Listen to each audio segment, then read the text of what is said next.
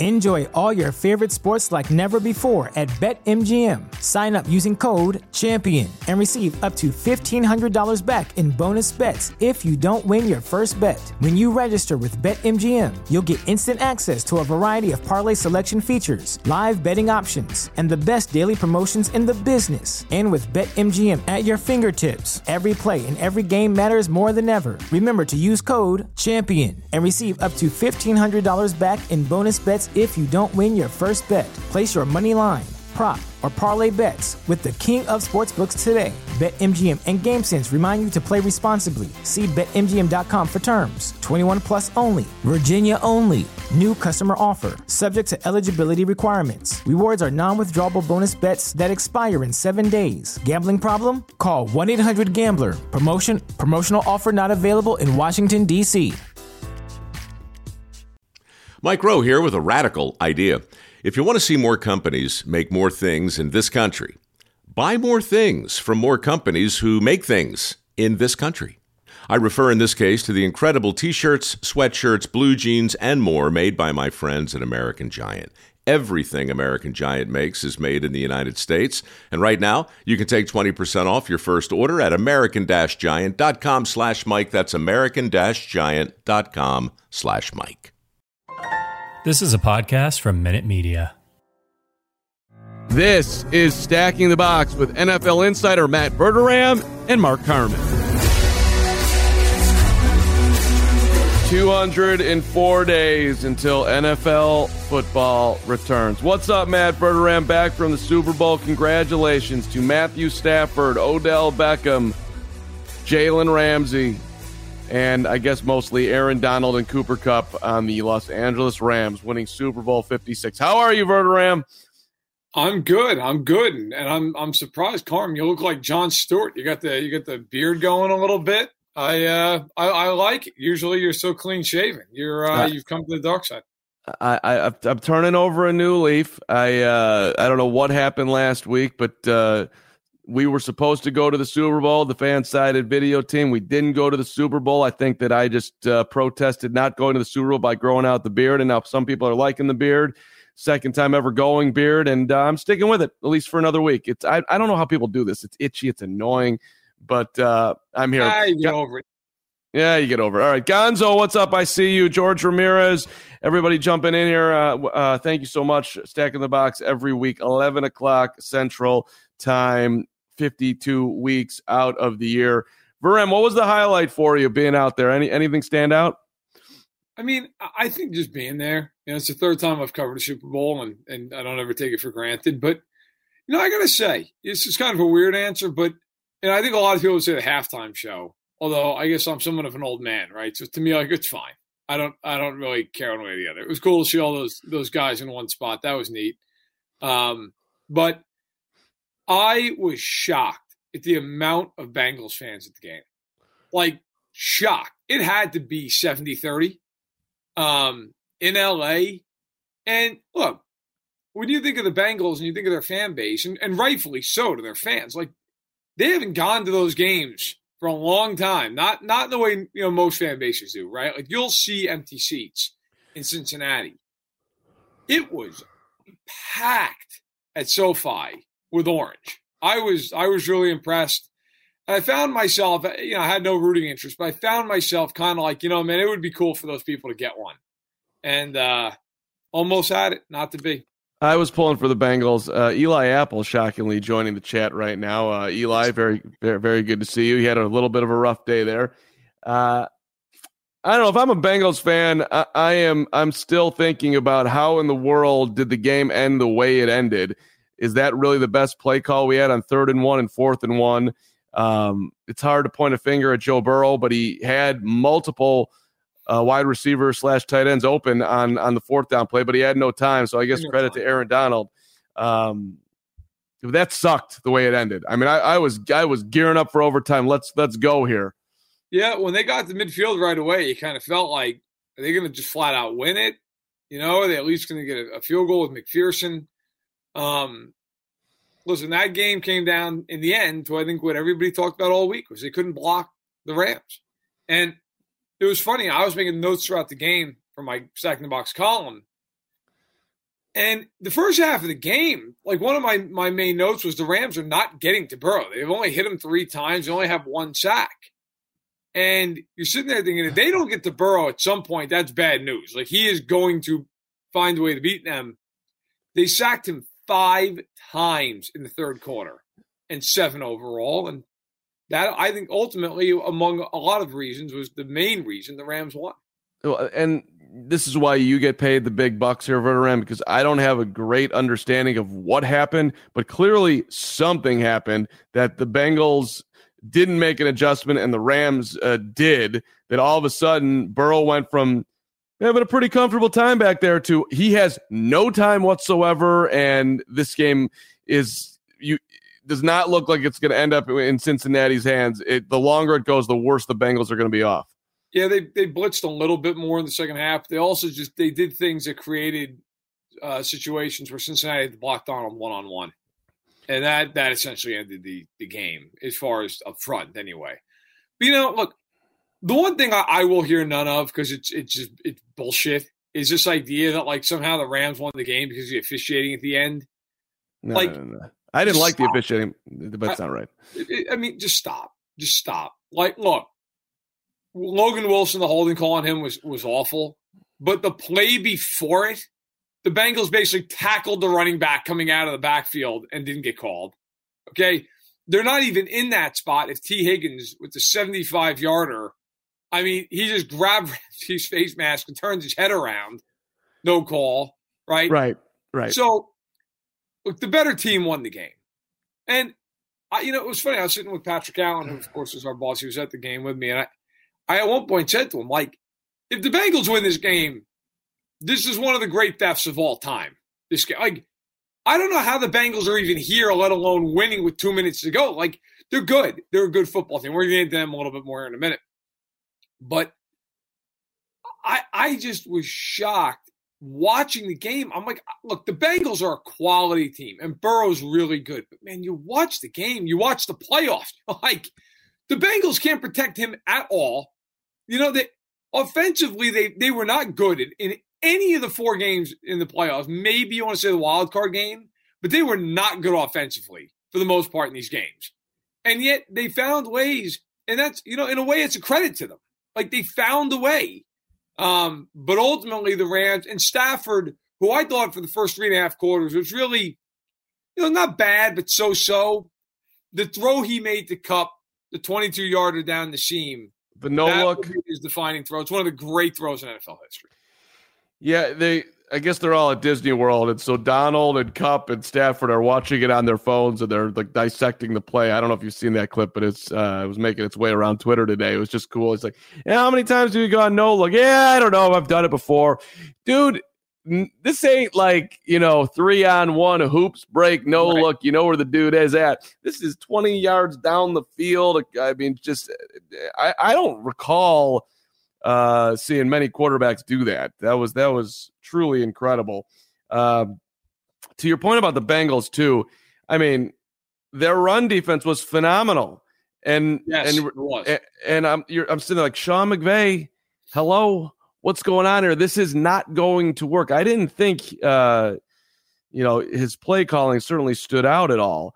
Um, but to your other point about the better team won, I think that's pretty obvious. If Odell doesn't get hurt, that game's a different game. It's a different game. They it's, they had, it's, a, it's a much bigger uh, spread at the end of that game. I think. I mean, I mean they. I I was my biggest disappointment because when he got hurt, I'm like, all right, my Northwestern Wildcat, Bennett Skowronek, is going to get a shot to shine here. And he was straight awful. like the the moment was too big for my Wildcat, who, by the way, le- left Northwestern and went to Notre Dame uh, for his last year, which which hurt my heart. But they it was Cooper Kupp, and that was it. So I mean, if, uh, I don't know what Odell's going to do here with the torn ACL. That sucks. But he was what a huge impact he had on that team. I would think he's going back there on a one year deal. I mean, that makes the most sense. Um, look, you bring up McVay, and I think it's a good place to go with this. He's going to get a lot of love because they won this game. He was awful in that game. He really was. Like they they got bailed out by the fact that the Bengals couldn't block anybody. Raheem Morris made some big adjustments second half of the game. and the Rams just had a lot more talent and were, were able to just find a way to win because that, that game was not any kind of a master class by Sean McVay. That game was, I made a note and I wrote some of it in my column. They had 26 plays on first down in the game. They only converted it into a first down, like got 10 yards or more, twice on 26 plays. In the first half, and I'm doing this off memory, they I think it was 12 first downs, and they ran the ball on eight of them.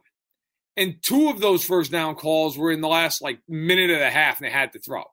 They were unbelievably predictable.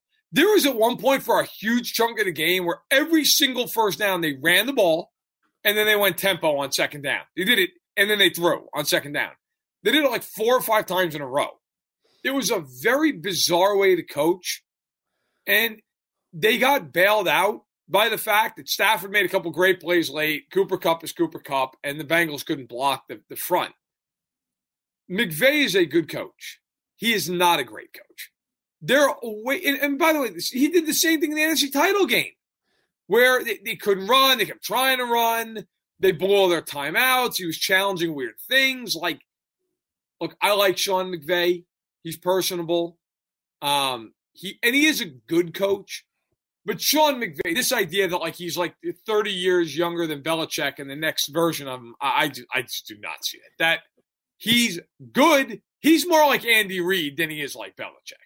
So I think it's interesting too when you think about McVay and the fact that he's 36 years old, and we've talked about this, and Zac Taylor was 38, and the NFL's going younger uh, with their head coaches. Right. Great. But like, just kind of let it set in 36. Tom Brady is 44. Like he's I mean it's just it's insane that he's in this position. It's it's I don't I, I don't I just like the kid the concept that you're coaching dudes who are older than you and uh I mean there's it's uh, he he'll get better as time goes on. He was not elite in the Super Bowl. He wasn't elite in the playoff run. The Rams had a ton of talent. You know, the Rams got banged on in the middle of the year. Oh, what are you going to get Von Miller for? Von Miller found the fountain of youth or found the fountain of health, turned his season around. I mean, and and had a huge impact on that team. Now, I don't, and I also don't get Aaron Donald's thinking about retiring. Why? You were the you were the best player on the field. Uh, he should have been the MVP. I mean, the Rams, right? all day. The, the, Rams won that game because of their defense. I mean, come on. It's hard. It's hard to. I mean, on one hand, I totally agree with you. Um, on the other hand, he's got his health, and he's done everything you can do. Everything. Guys, what three-time Defensive Player of the Year, been all pro. I think every year, but one of his careers Pro Bowl, literally every year. Won a Super Bowl, been to two of them. Like, I think the only argument with Aaron Donald now is is he the greatest defensive tackle of all time? And I mean, you know me, Carl. I love history, so I don't I don't say that lightly. But like he's in that class, man. He's in there with like Joe Greene and Warren Sapp and Bob Lilly and Merlin Olsen and John Randle. Like the, he's the in that big, group. Yeah, the biggest thing that will ever stand out for me about Aaron Donald, and I, have talked about this, but I, you know, I, I do the Bears post game show in Chicago on WGN Radio with Dan Hampton. Dan Hampton is a monster. I mean, he's huge. His he's chest is another huge. great all time yeah, defensive. Uh, exactly. I mean, he's when you see him, it's like that dude is large, and I wouldn't want to mess with him. When you walk up on Aaron Donald, he's not that big of a dude. He looks normal, and it's like, how in the world do you do what you do at the level that you do well, it? Yeah. He's 280 pounds and he has like no body fat whatsoever. Right. And by the way, if you look at his career, so he's been in the league eight years eight time Pro Bowler, seven time, not just an All Pro, seven time first team All Pro. So it's not like he's just getting in there. Okay. As, a, as an interior pass rusher, nine sacks, 11 sacks, eight sacks, 11 sacks, 20 and a half sacks, 12 and a half, 13 and a half, 12 and a half. I mean, and the guy has missed two games his entire career. Well, the, the, right. The, the, listen, the tackle on the ta- the tackle on third and one. Uh, I don't. You know, I don't single out one play is not uh, fair to who he is, but that play was ridiculous. You're getting blocked, you're falling down, and you have the strength with one arm to stop a 240 pound running back, whatever you know, whatever the weight is there. That was incredible. I mean, just an amazing athleticism, comma strength, comma however you want to, uh, what intelligence, all of it. No, look, I mean, we can move on, but like I'm looking like Bob Lilly, who a lot of people feel is the greatest D tackle ever. 11 Pro Bowls, seven time first team All Pro. He had 95 and a half sacks. He played 14 seasons. Okay. Now, now, now those are unofficial too, because, you know, sacks weren't a stat, a stat until 1982 and, and Lilly retired well before that. Um, but just kind of a point of reference, like he's right there. You go, then you go to like Joe Greene, who I think a lot of people would say he's the best ever. Joe Greene had 77 and a half sacks. Only in one year we had more than 10 sacks. Um, four time first team All Pro, okay, 10 Pro Bowls. And lastly, because we had him on here once, and I loved having him on. It was one of the, one of my all time favorite guests that we've had is John Randle, who I think it's like kind of yeah. criminally underrated. Um, so John Randle in his career, seven time Pro Bowl, six time first team All Pro, 137 and a half sacks. Like John Randle, th- that's impossible to be that. And it wasn't like he had like a bunch of guys around him either who were unbelievable his entire career, right? Like he had Chris Doleman a few years, whatever. But like he, I mean, that guy gets lost to time. But no, listen, Donald, if he retired tomorrow, he'd have a real case as the best defensive tackle ever. Really for would. me, for me, it's just very hard to really single out uh, an individual defensive tackle's Im, uh, impact when you know who you're playing with and who's around you has a huge, huge uh, benefit and or detriment to to what you're doing. Um, so, but you're making good points. Like like Randle's doing it with not a lot of help. And by the way, John Randle is one of the most intimidating looking dudes of all time. The the whatever how the the Randle face paint that thing. I mean that I I love John Randle. We should get him back on. Uh, we should. John Randle's amazing. Yeah. Okay, but since you're since you're looking at all time, let, let, let's jump to Matthew Stafford here and and the conversation about whether or not he belongs in the Hall of Fame or not, which is just moving around every which way. Uh, you want to take this at the start here, or would you like to hear my argument on Stafford? Let's hear your argument. Okay. Uh, listen, I, I like Matthew Stafford. I believed in Matthew Stafford. I am not surprised that Matthew Stafford uh, had a very successful year and, and won a Super Bowl. But I mean, where does Matthew Stafford rank in NFL quarterbacks right now? It, it he's I, I don't I don't think he's in the top five. Okay, um, and then let's look at guys who are not in the Hall of Fame and compare them to Matthew Stafford. Uh, and I pulled up a list from uh, NFL.com, CBS Sports, uh, and combined them up here. Cliff Branch Verderame. They write the greatest deep threat of his era Matthew Stafford's not the greatest anything of his era. Okay, like he, he's just and not. Branch finally got in this year. It took him forever. Right. Okay. Now let's go. Let's let's keep going down the list here. Reggie Wayne, six-time Pro Bowler. Wayne led the NFL in receiving yards in 2007. Matthew Stafford has made one Pro Bowl. He's never led the NFL in anything other than interceptions. I mean, it, and he's. I just think we have to be very, very cognizant of the era that that these quarterbacks are playing in, yes. or else all of them should be in. And I'm sorry, they're not Hall of Fame quarter. Very good, great quarterback, Hall of Famer, not to me. Sorry. No, I'm 100 percent with you. And if I if I hear one more person, one more person says to me, "Well, you know his yardage totals," I don't give a shit. I don't care. And I can tell you right now, I know some Hall of Fame voters. I'm friends with a few of them. They don't care how many yards he's thrown for. They don't care. So if your argument's based off of how many touchdowns he's thrown for and how many yards he's thrown for, nobody cares. Nobody. The eras are so different. They care about all pro teams. They care about Super Bowls, which big, big, big win on Sunday. Okay. They care about MVPs. They care to a lesser degree than all pro, but about Pro Bowl. Matthew Stafford has made one Pro Bowl in his career.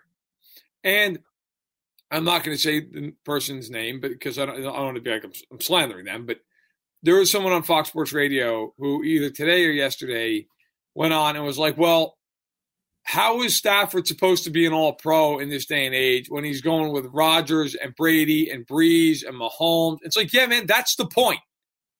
Because those guys are Hall of Famers. Those guys are Hall of Famers.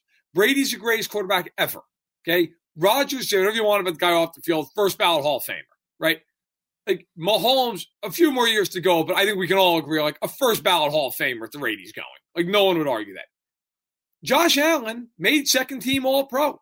Lamar Jackson, first team All Pro, MVP. I think Matthew Stafford's a really good quarterback. And it was not Richard Sherman, uh, as Gonzo asked me. No, although Gon, uh, Gonzo, Richard Sherman did come out and say there's no way he's a Hall of Famer. He's not a Hall of Famer. He look, we're such prisoners of the moment with this stuff. He win a Super Bowl, and all of a sudden now he's in. What if Tyler Boyd doesn't drop that third and nine pass? Right? Like then what? Then like if Stafford plays the exact same way but he loses, or Burrow comes down at the end and they win, then what? Stafford's trash, and he shouldn't be a Hall of Fame. Like I hate that argument. Matt Ryan has a better case to go to the Hall of Fame than Matthew Stafford does, even though Ryan lost that game because his defense blew a ridiculous lead. Like I, I Torry, just stand to, those arguments. It's dumb. Torry Holt is a seven-time Pro Bowler. He's a member of the NFL's All 2000s team. Uh, I mean, right. I mean, uh, look, if Stafford and and and George Ramirez in the chat brings up a good point, right? If, if he takes the Rams to one or two more Super Bowls, yeah, look, they win another Super Bowl with him. He gets to two. That to me, you're almost guaranteed to be in if you're a quarterback. No, right. He, he, can still get there. There's right, no not right now. That's the argument. And and look to Matthew Stafford's credit, he spent what 12 years right. in, in Detroit. In. Yeah. Yeah. He yeah. he didn't he didn't complain. He uh he brought the Lions back. Uh, he had a, a ton. I don't have the numbers in front of me, but he had a ton of game winning drives.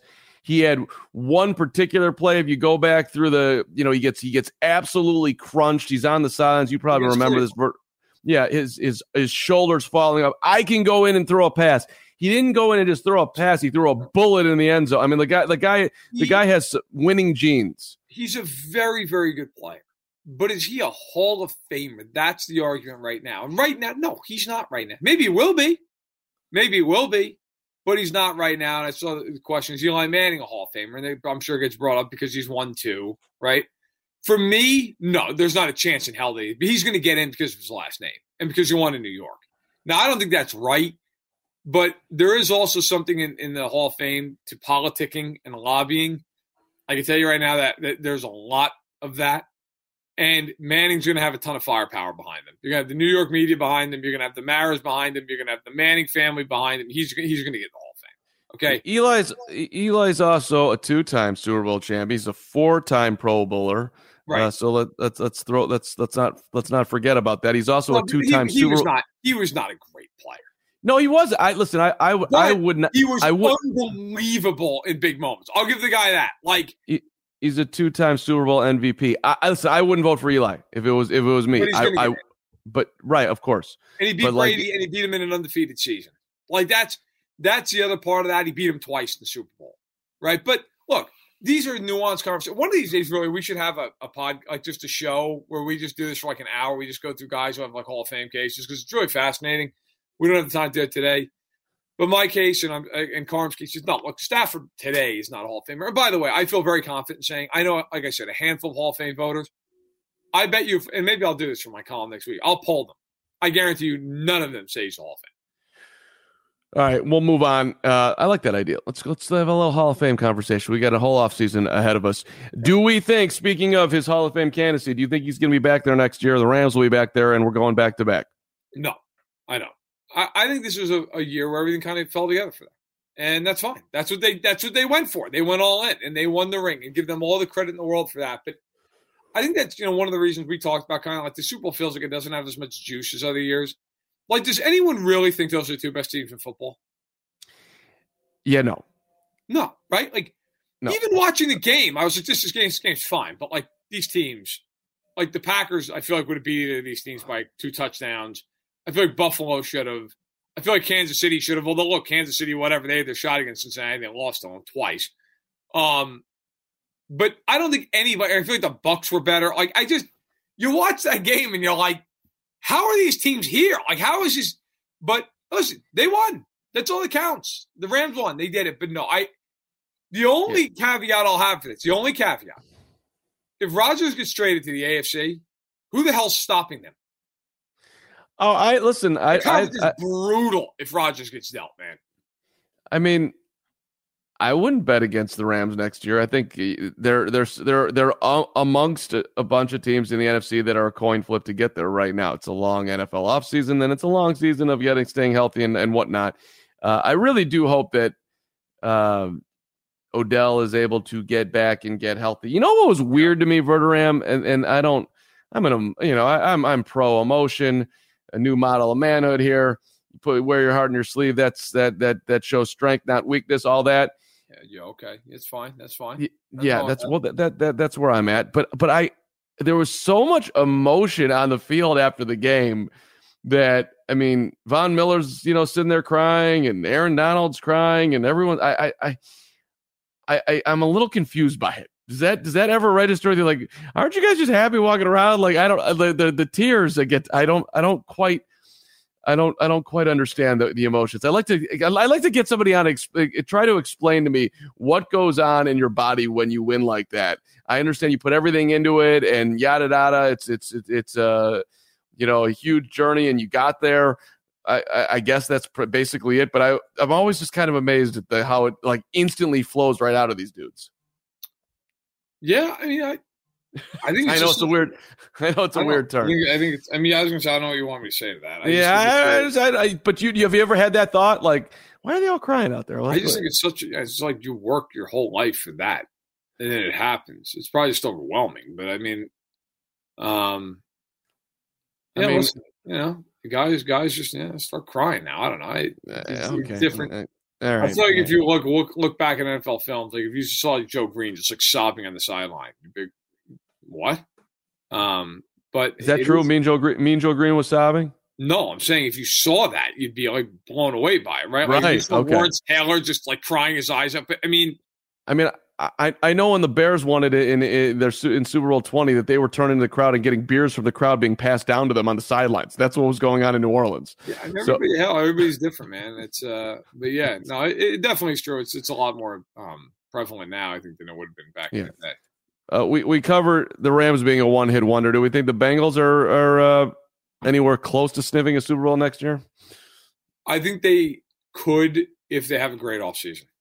They need to rebuild that offensive line completely, and they're going to have to add. Look, that team, they kind of had one of those like magic carpet ride type things, which was kind of my takeaway from the game from a Bengals perspective, which is the worst part of the game, of course, is just you lost the game.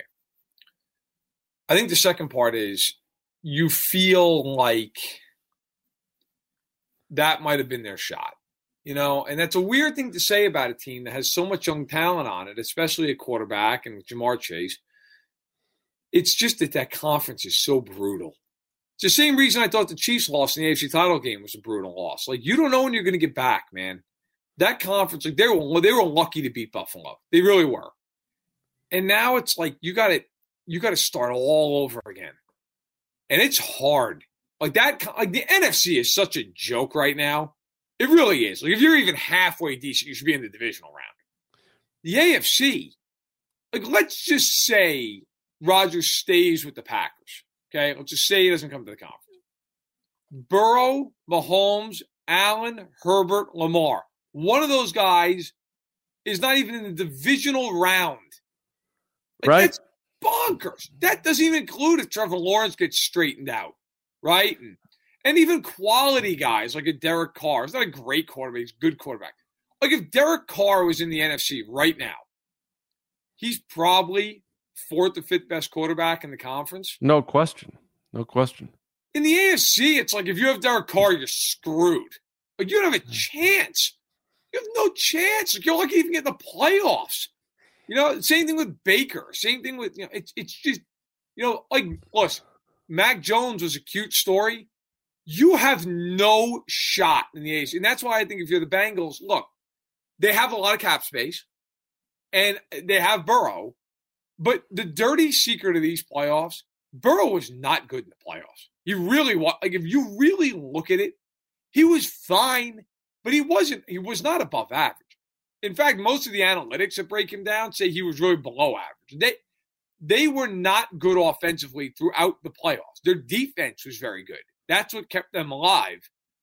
They have now. Now, to be fair to Burrow, I think a lot of that's his offensive line is a train wreck. Okay, so that brings me full circle on my point. They have to fix that line.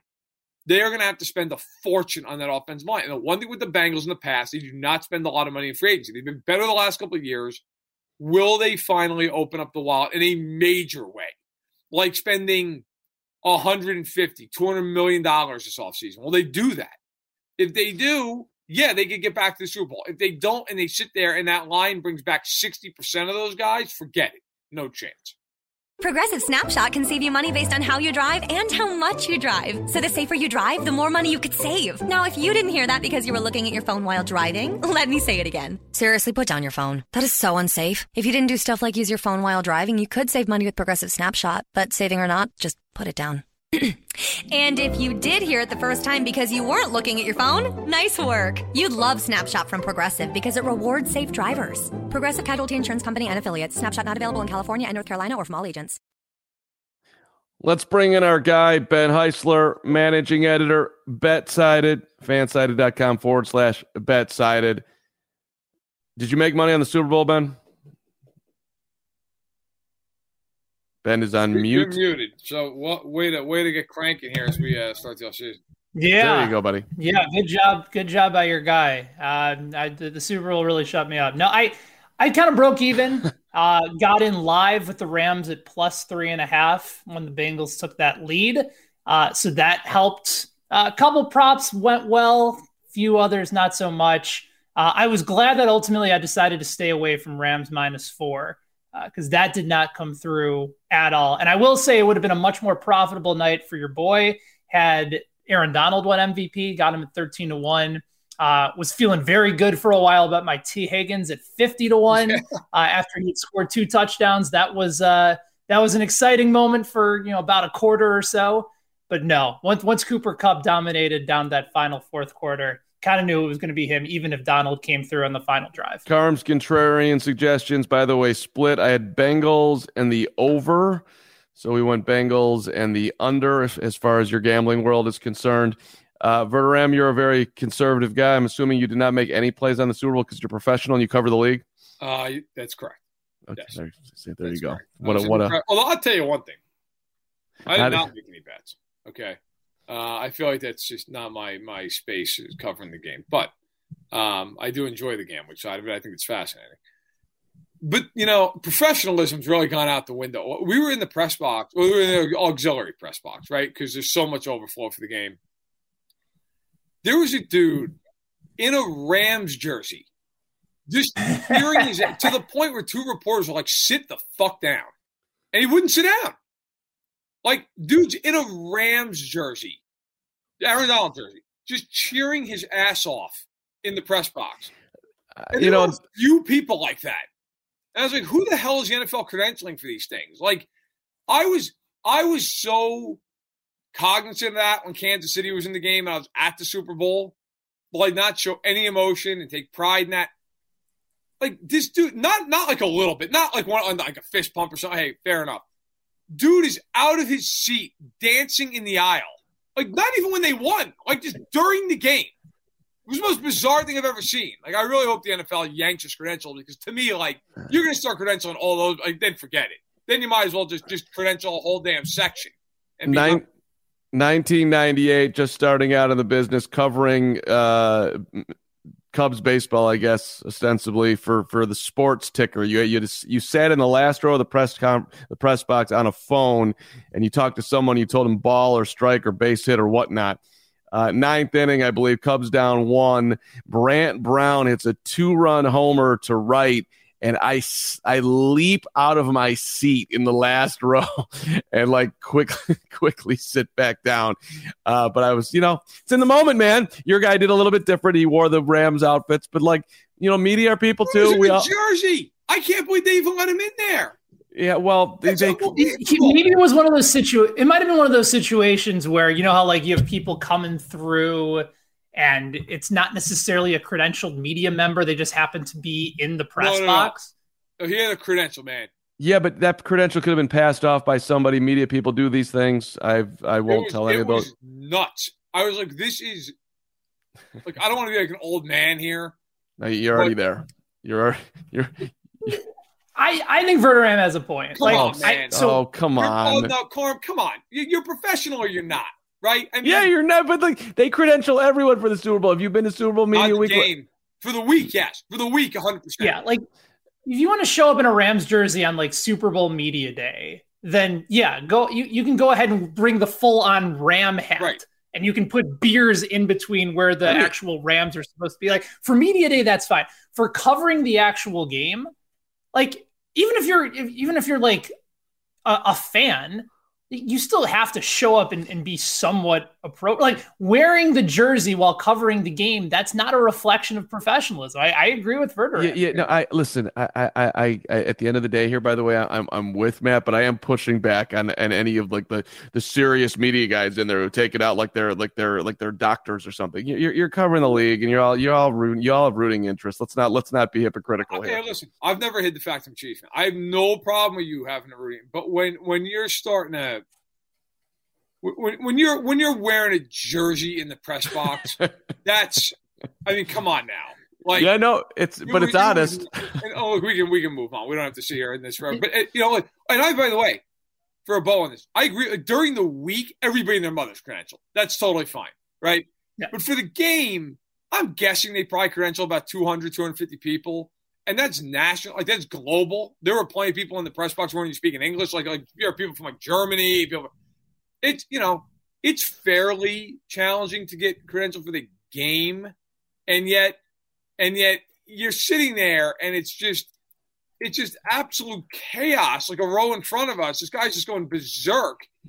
It was it was it was weird, man. I just did not. I've never seen anything like that in a in a press situation.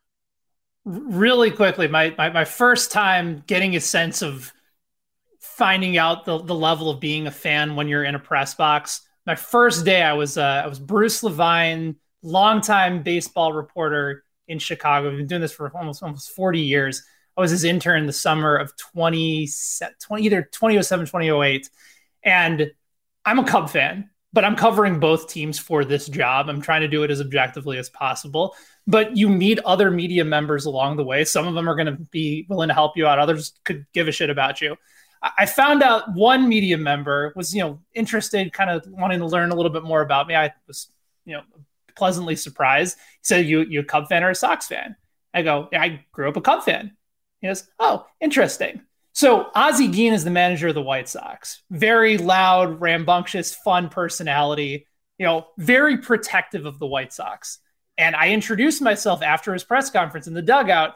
And this reporter who had asked me if I was a Cubs or a White Sox fan goes up to Ozzie says, Hey, Ozzie, you know this guy? Big Cub fan right here. My first day covering the White Sox, and Ozzie just clowns me in front of everybody. That's... So you, you learn a valuable lesson along the way. You got to be careful with the things that you say to, to members of the media. Uh, by the way, one of the best media stories I have is that story. First of all, is hilarious and reminds me a little bit of this.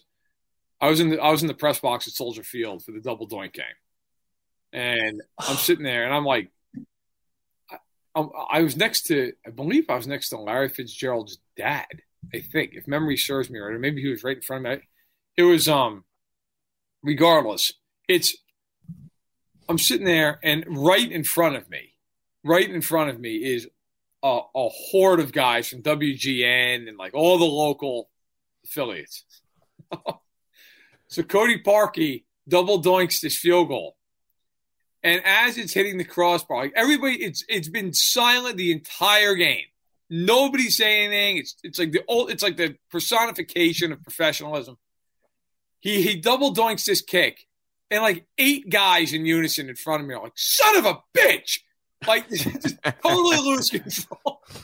really great moment. Like everybody just lost it. And if you've ever been in the press box in Soldier Field, there's like an intercom system.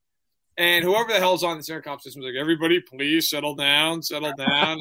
and, and people are Tony just going, Parkey's kick, double oh. doink. Oh, it was. And we're we're like in the elevator going There's down. a timeout. We're going to the locker On the room, and all field. these guys are just cursing out like Parkey and how much they hate this team. Oh, it was, it was just so funny because 59 That's minutes great. of total silence, or really like three hours of total silence, and then that kick happens, and everybody just just could not control it. Who was a Bears fan in that in that box? So it does happen. Covered ben, many a bear game in that box, and a lot of times uh, early Sunday mornings, young Carm, perhaps late night. Felt it was such a nice place to take a nap. Uh, all right, let's let's let's move along to us. Let's make some money here, uh, Verderame uh, slash Ben, managing editor, BetSided. Bills and Chiefs, co-favorites to win it next year. Heisler, should we make should we get some early money going on here? Should people be logging into WynnBET and placing a a little? I'm bored. It's February the fifteenth. It's 204 days till NFL football wagers right now.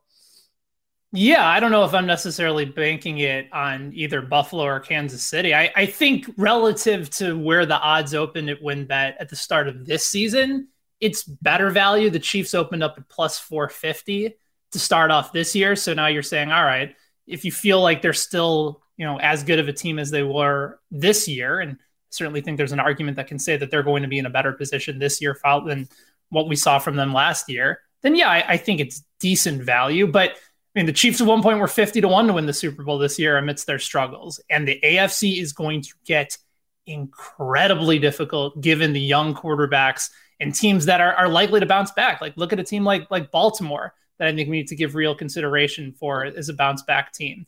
Um, you're going to have Buffalo and New England in the AFC East. We'll see what happens with uh, with Mike McDaniel running the show in Miami. That was a team that was a, a sneaky dark horse pick to, to make the playoffs and make some noise. Um, AFC West going to be very competitive, especially if that's the division that gets Aaron Rodgers.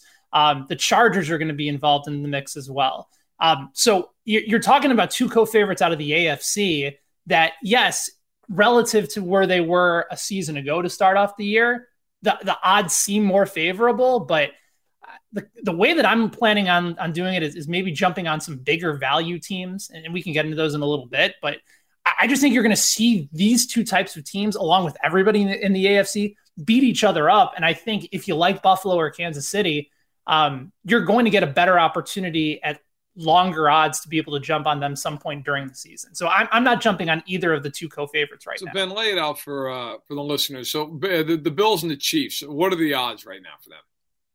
They are seven to one to win the Super Bowl Okay. next year, both right at the top. So for those listening, who I'm, I'm sure most of you know, the, you know seven to one. So if you if you lay down ten bucks, you win seventy. Essentially, Correct. Yeah, you profit seven. What is what's the next best line for an AFC team? Uh, you have the Bengals, uh, who we just talked about at 12 to 1. Uh, this will surprise some people considering they were dead last in the AFC West last year. The, after, let, actually, let me, let me, let me, I, I guess I kind of just gave it away. Um, the Denver Broncos are 15 to 1. Vegas They have a there. fourth, they have the fourth best odds of all AFC teams to win the Super Bowl and are tied for the third best odds overall with Buffalo and Kansas City at 7 to 1, Bengals, Rams and 49ers at 12 to 1. Then it's the Broncos at 15 to 1, which means that the betting market is already assuming that they're going to be getting a quarterback of substantial value for that team and that roster next season. Where where are um where are the Cowboys? Glad you asked.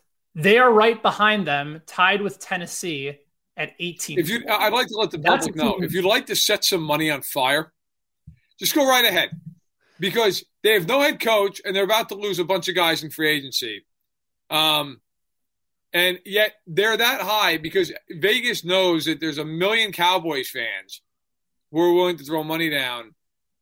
I, I honestly think though, if you're gonna bet on this, like if you're gonna do your old future bet, right? Yeah, I'm gonna throw down a hundred bucks, whatever. I agree with you, Ben. Like, I would not bet on Kansas City or Buffalo, not because I don't think they're the two best teams in the league. I do think they're the two best teams in the league. but that conference is murder. Like they're just going to kill each other, and only one of them obviously can get out of there. Right this year, if like I swear to God, we'll look back and remember that Bills Chiefs game more than the Super Bowl itself. Like that game was insane. That was the best football game I've ever seen. And so I think it's kind of like it's kind of like in the '90s when Dallas and San Francisco were just unbelievable every year. And it right. was like, okay, well, who are you going to bet on? Well, it's hard to bet on one because they got to get past the other one. Now, you could just say, listen, I'm going to bet on the Chiefs because I think they're a smidge better than Buffalo and they're way better than everybody else. But the smart play is probably to take somebody you really like out of the NFC and figure, look, they got an easier path. And if they get there, they've only got to beat one of these teams, you know, and injuries play into all that as well. But it's, it's really, um, it, it's interesting. I always love looking at these lines early on that. And when the win totals come out, I always think are fascinating. Can I can I follow up with you for a second on on Dallas because I, I, I think we're in a little bit of disagreement okay. there. Um, yes, the Cowboys are always going to be pushed a little bit higher than where they normally should be because of the public interest in them. Um, you know, interestingly enough, they rewarded the public throughout the entirety of the season. The two most public teams in the NFL are the Green Bay Packers and the Dallas Cowboys. Those are the top two teams in covering the spread in in 2021. But if we're talking about, you know, a team that has the the backbone pieces, I think to at least be in contention, right? You have the quarterback, uh, you have very good wide receivers. You bring in a really smart offensive coordinator who's coming back. The defensive coordinator that turned that defense around is back in Dan Quinn as well. Um, a, a, guy that could have been in contention for defensive player of the year and Micah Parsons is back. And yes, they still have plenty of flaws, but but what team in the NFC doesn't? Green Bay likely doesn't have Aaron Rodgers back next year. They're starting off with Jordan Love. You know, the 49ers have a very He's going back, but go ahead. The, the 49 you, you you think Rodgers is for sure going to remain I do. I do. Okay, so then maybe you think that there would be value on taking Green Bay at 20 to 1. Yes. Over a team. Oh, okay. So keeping that in mind, that's that's certainly one way to go. But then the two teams that are ahead of Dallas are the Rams that are going to lose their starting left tackle, that won't have Odell Beckham Jr., assuming he's able to come back for a substantial period of time. Wide receivers, after having that type of monster year, don't typically repeat it the following season.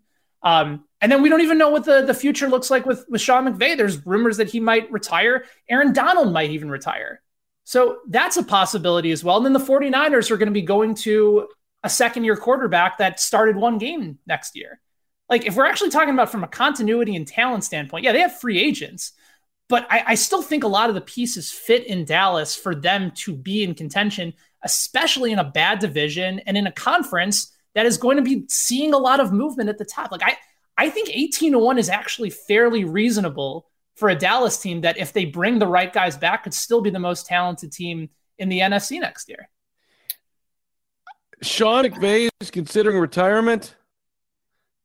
I, I, I mean, I'm seeing, I'm, I'm, seeing the post right now. There's that that you know maybe you'd go you'd go into the broadcast booth and I mean Amazon coming in and Al Michaels getting 11 million dollars at 78 years of age to go perhaps uh, do Thursday night football for him. I, I guess that's uh, uh, an interesting play, but that's just surprising to me. You're 36 years old. I the, the article came from I believe it was Schefter um, regarding how McVay is getting married this offseason, wants to have a family, understand. Yeah, yeah, yeah. He, he, spoke about sort of those desires for understanding like that those are aspects of his life that he wants to be able to make sure he focuses in on and knowing what we know about the coaching profession and what he's had to do over the last several years and everything he's had to do to work to this point uh, he realizes that family time isn't going to come with the demands of the position. So he may not retire tomorrow, he may not retire this year, but it's definitely a conversation that he has brought up on his own to the media. And now that he has a Super Bowl under his belt, I, I think it's more conceivable than by, ever. By the way, um, a few things. So going down now to Alabama for the Senior Bowl before I went to the Super Bowl, there are a couple things that you keep hearing around the league, and look, it's what you hear. It doesn't mean it's always going to happen, but it is. It just it's the chatter within league circles. One of which is that if Rodgers does get dealt, the Denver is just a massive front runner for him. Now it doesn't mean it couldn't happen, but that, that that's real, right? Now that's not a big shock. That's not that's not a, a, big breaking bit of news, but it's just something to keep in mind. If they do trade him, Denver is is clear in a way the team that most people think he'll go to. Number two, everybody thinks the Steelers love Malik Willis out of Liberty, and that they're far more likely to go rookie than veteran at quarterback. We'll see. Uh, that stuff also kind of has to fall your way too. You know, you can love them all you want, but if you can't draft them, well, it doesn't really matter, right? But there's a lot of talk about that. Number three, there is speculation that the Eagles really want to make a trade for one of these big time veteran quarterbacks, whether it is Russell Wilson or Deshaun Watson. There's a lot of talk about that. Now, again, you've got to be able to do it. Watson's in no trade clause. Wilson would have to kind of tacitly approve. Um, but there's a, a lot of smoke around that. I did some digging on that. Couldn't get confirmation on that from a couple of, of, of league sources, but – that is kind of the the chatter. Is it the Eagles if they could? They have three first round picks, right? Like would they would they do it for Watson? Would they do it for Wilson? Um, there's there's talk about that. So that's few things to watch. One thing I will throw out there, I will throw out. Um, I would not be shocked if Rodgers says, "I want to go back to Green Bay. I want to stay in Green Bay because I think it's the best place for me." And I would not be surprised if the Packers say, we think that's great, but we're going to trade you anyway. No way. Okay. okay, if you get that, if that happens, I, I'll be stunned. I mean, Green Bay keeps on saying like they, they, they've repaired the relationship and everything. You think that's all BS? I would not be surprised if that's to drive up value. I and to drive it oh. even further. Look, if you said, let me be very clear about this. If you said to me, if he wants to stay, do I think he goes back to the Packers? The answer is yes. Do I think it's ironclad? No, I don't. I think the Packers would be open to trading him if they got bowled over by an offer. And I'm not talking like five first round picks. I mean, like, like let's just say, let's just say the Broncos go to them and say, we will give you two. Now, the Broncos have five top 100 picks this year, five of them. One first, two seconds, two thirds. Let's say Denver says we'll give you a first this year, both of our seconds, next year's first, and Jerry Jeudy. If you're the Packers and you think Jordan Love is even 70% of Rodgers and with upside, I mean, you've got to consider that. They have a cap crunch. He's 39. His value is never going to be higher. He's a great player, but he's also a pain in the ass at times. Let's call what it is if you're the Packers, would you say, look, we can still build a really good team around Love, and we have a effing ton of draft ammo now, right? Like with a quarterback on a rookie deal. I'm not saying I think it's likely that that happens, but I think it's absolutely in the in play. Where last year, Carm, you and I were in lockstep. We didn't think he was going to get traded. We said that all year long. He didn't get dealt. I think this year there's a real chance that the Packers go, you know what, man? You've been great. We couldn't build a better roster around you the last two years, and we couldn't even get to the Super Bowl. We won one playoff game in three home playoff games. I'm not saying it's all on him, but it's somewhat on him. And I could definitely see them saying the value is never going to be higher on a 39 year old quarterback who's been wishy washy about wanting to be here. And if we can get a bunch of top 100 picks over the next two years, some cap relief, let Love play, bring in another weapon for him. I could see them doing that. I definitely could. I could see Aaron being Aaron and doing something slightly bizarre and saying like thanks but no thanks. I appreciate that our relationship's gotten a lot better and I'm now good friends with Brian Gutekunst and and and, and Matt LaFleur. I love you and I don't even care that we've had a zillion changes on the staff and uh Luke Getsy. He's now the offensive coordinator for the Chicago Bears. I, uh, I, I just want something different in my life. I want to go. I want to go be Peyton Manning and, and live out my the rest of my career in Denver. I could see that. The Packers having the balls to actually trade Rodgers right now, even for the package you laid out, I would be absolutely positively stunned.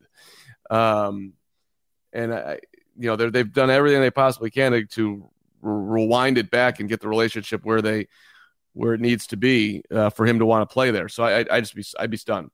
Uh, hey Ben, I know you got to get going. Anything you want to get out here before you got to run?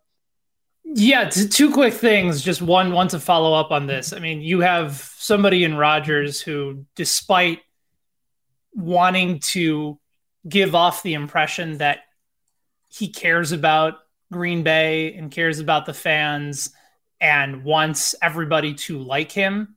I think he's kind of moved away from that over the course of this year and giving off his his various opinions on McAfee show and elsewhere and being more outspoken in the process, even if he's not necessarily correct on it. I, I don't think he would present a situation where Green Bay is trying to do everything they can to bring him back and for him to just say, no, screw you. I don't want to be here. I, I think he cares about his legacy in Green Bay too much. And I think that is something that could come into play. I'm not saying like I, I think your logic, Verderame, makes a ton of sense, especially if Green Bay is trying to take whatever they possibly can from a value perspective and bring him back.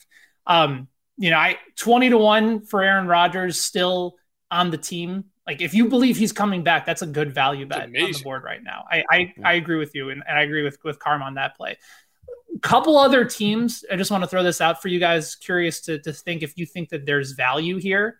Um, New England at 30 to 1.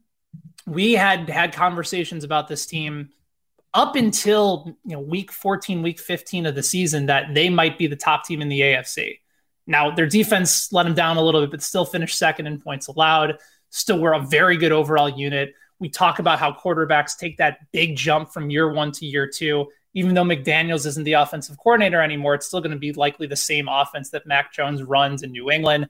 I think they're going to find some better receivers for him as well. It, it, can't be Jakobi Meyers leading the way with only two touchdowns. Like they're they're going to address that position.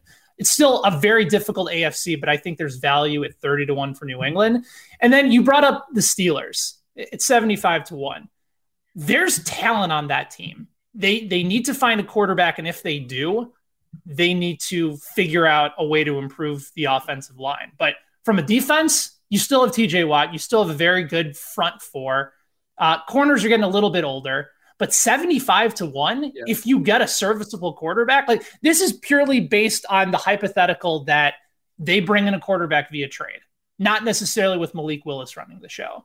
But if you believe that Pittsburgh believes that they're still in win now mode and they get a veteran quarterback like a, like a Garoppolo and they make some changes to the offensive line, Mike Tomlin has never had a losing season in his entire career in Pittsburgh. Had a couple 500 years, but 75 to 1 feels like a screaming value play if Pittsburgh believes that they can be in contention next year. Curious what you guys think. Ben, great stuff. It's 11:56. You want to leave at 11:55, but do you want to hear Verderame's response to what you just said? I Yes, I do. I I would bet the Steelers way before I bet the Pats and it's based solely off the idea that the Steelers get a veteran quarterback. And I don't think they will, but if they do, 75 to 1 is incredible.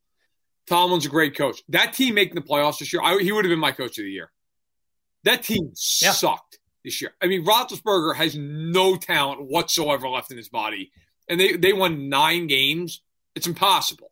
Um, I, I just don't believe in the Pats because of Jones. I don't, and I think I think for them – it would have to be something where Allen got hurt and they win the division because if they don't win that division, like to me in the AFC, you don't win the division, you're going through Buffalo and Kansas City to get to the Super Bowl. Like you're not doing that. I whereas I could I could see like if Pittsburgh swung a trade for Russell Wilson, they could win that division.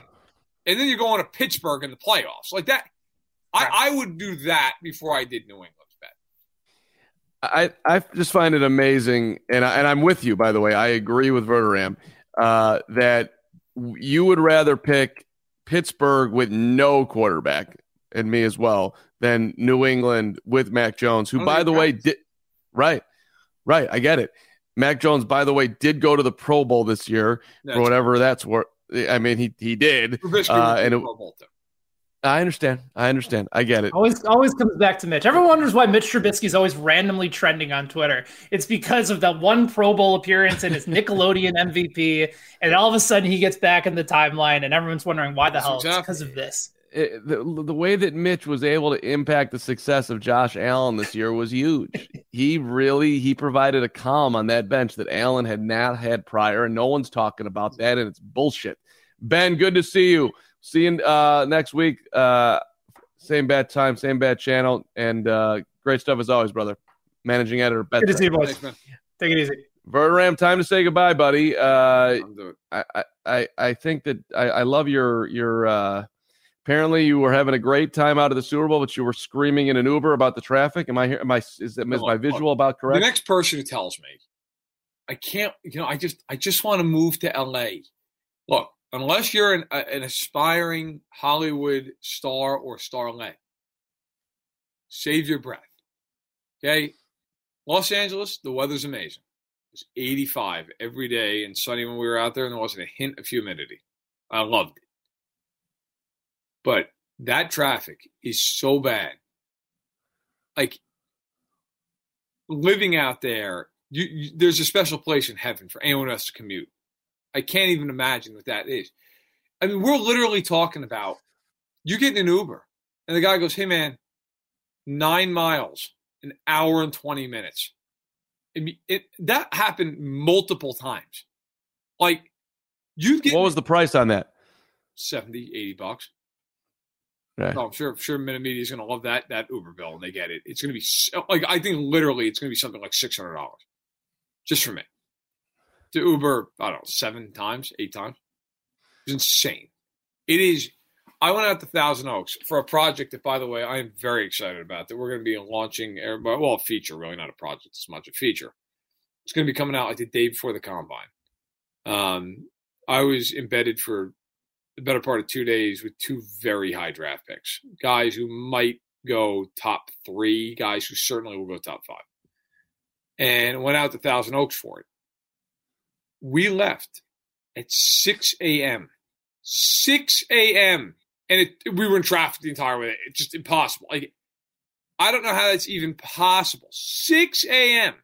Then I went to, um, well, I guess I shouldn't say where I went. Um, I went to an undisclosed location in Los Angeles.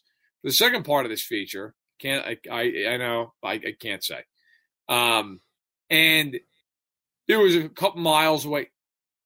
Fifty minutes on a Saturday. Like, what are we doing? What are we doing? So, I mean, look, weather's great. People were friendly. I will say one thing too, and this also was true when I was out in San Francisco in the summer. My God, there's a homelessness problem out there that California's got to tackle. I mean, you feel for these people who you know, there's like tent cities, and and and I'm not I don't want to come off like I'm criticizing the homeless. I mean, I, I feel for them. Like, there's got to be a solution to this. There's got to be some kind of a, a way to help some of these people get back up on their feet. But LA, on the whole, in terms of putting together the Super Bowl, I thought, you know, I mean, look, the traffic, what are you going to do? Like, they did a great job. I'm not complaining. Um, but to live out there, like, I don't, I can't imagine waking up and being like, hey, my office is five miles away I'm going to leave an hour and a half before work just so I can make it there five minutes late. It's crazy. Yeah. Uh, well, hey, people love the West Coast, baby. And I, you probably were at least a little bit impacted by the fact that it was the Super Bowl. Probably not always that bad, but uh, um, yeah, good battling, buddy. Yeah, yeah, yeah, no, I, I, I, I well, there's part of me that just would love that Cali weather and just the Cali lifestyle. And so, your friend lo- Kayla Kinnearum at Radio Row. I, I, I, she sent me a picture of, of the three of you. She so wants to take that picture to send to you. Yeah, yeah, yeah, yeah. I, I, I, I missed myself some Kayla. Would have been a great, t- great time. I'm planning on going out there at some point here, so I'll, I'll report back to you on if I had the same experience. But uh, yeah, hey, so this was, uh, I was supposed to uh, have a couple uh, dudes uh, hanging out for the Super Bowl, but everybody bailed. So for me, Verderame on Super Bowl Sunday, I went at four o'clock down the street for one of the most intense massages I've ever had in my life. Leo brought it. He ripped apart my hamstrings. I've never. Uh, I, I mean, I was literally. I'm not kidding. I was yelling out in pain. I, am not. I'm like, oh, I'm like, my my arms were moving around. Like he, I, I, I he, he asked me before, and he's like, do you want what kind? Of, like, do you want the pain or do you want to relax? I'm like, give me the pain. And like, he didn't stop when I stopped, started screaming. Like, just, just kept like uh, deep in my neck. I mean, is all, there a reason I, you wanted a painful massage? Like, is that just a I just choice? feel like I, I mean, I'm so tight and I don't do what's necessary. And I, I had played two intense single matches uh, on Saturday and then Sunday morning, and I couldn't walk. Like I was, I was basically, uh, I was say, you know, how did you feel afterward? so and so then I mean I get up from the table. I'm like I don't know if I can walk. Like my hamstrings were just I just started pounding water and now I've got nowhere to go. It's the Super Bowl. I'm I'm, I'm hanging out in the South Loop of Chicago. I'm like what am I going to do? So so I just I just plopped down at the at the at the local Giordano's which is a pizza place and just pounded water, had a beer or two, ate a pizza by myself for the first half and then walked back across the street and and uh, and and that was my Super Bowl. Okay. Watched watched watched halftime. Uh, you know, back at the crib. But that was Super Bowl Sunday for me, buddy. Massage, Giordano's, and Leo. I've never gotten a massage, but I've I've, I've always thought like if I did, it, it would it would go something like that. Just a lot of pain, Well, you- screaming. you- lot lot lot of I could have I could have asked for the you know the relaxing Swedish experience. I'm, I'm sure Leo could have delivered that, but you said you wanted you wanted the full force, and and and and and and you got it. I got it. And I, I literally did think that, like, hey, when I start yelling, that means you need to back off. No, no, no, no, No. it wasn't going to happen. Uh, so, all right. And, and uh, Gonzo, this was a PG, uh, PG massage. There was no uh, extracurricular activities. This was this is a professional establishment. Damn it. All right. Hey, congrats to the Rams. Verram was a ton of fun this season. Looking forward to the off season. Uh, I congrats on your travels, being out there the Super Bowl and going to Mobile. All that's awesome. You're going to It's, the uh, combine two weeks. combine in two weeks. Where's the That's right. combine? I should know that. Indy. Indy, Indy, Indy. always in Indy. Okay. All right. I, I can't wait to see your tweets about so and so just ran a four point six three. You won't Uh, see one of them. I'll be Okay. at the JW Marriott bar, uh, cozying up, getting whatever news I can on free agency. Oh, okay. Okay.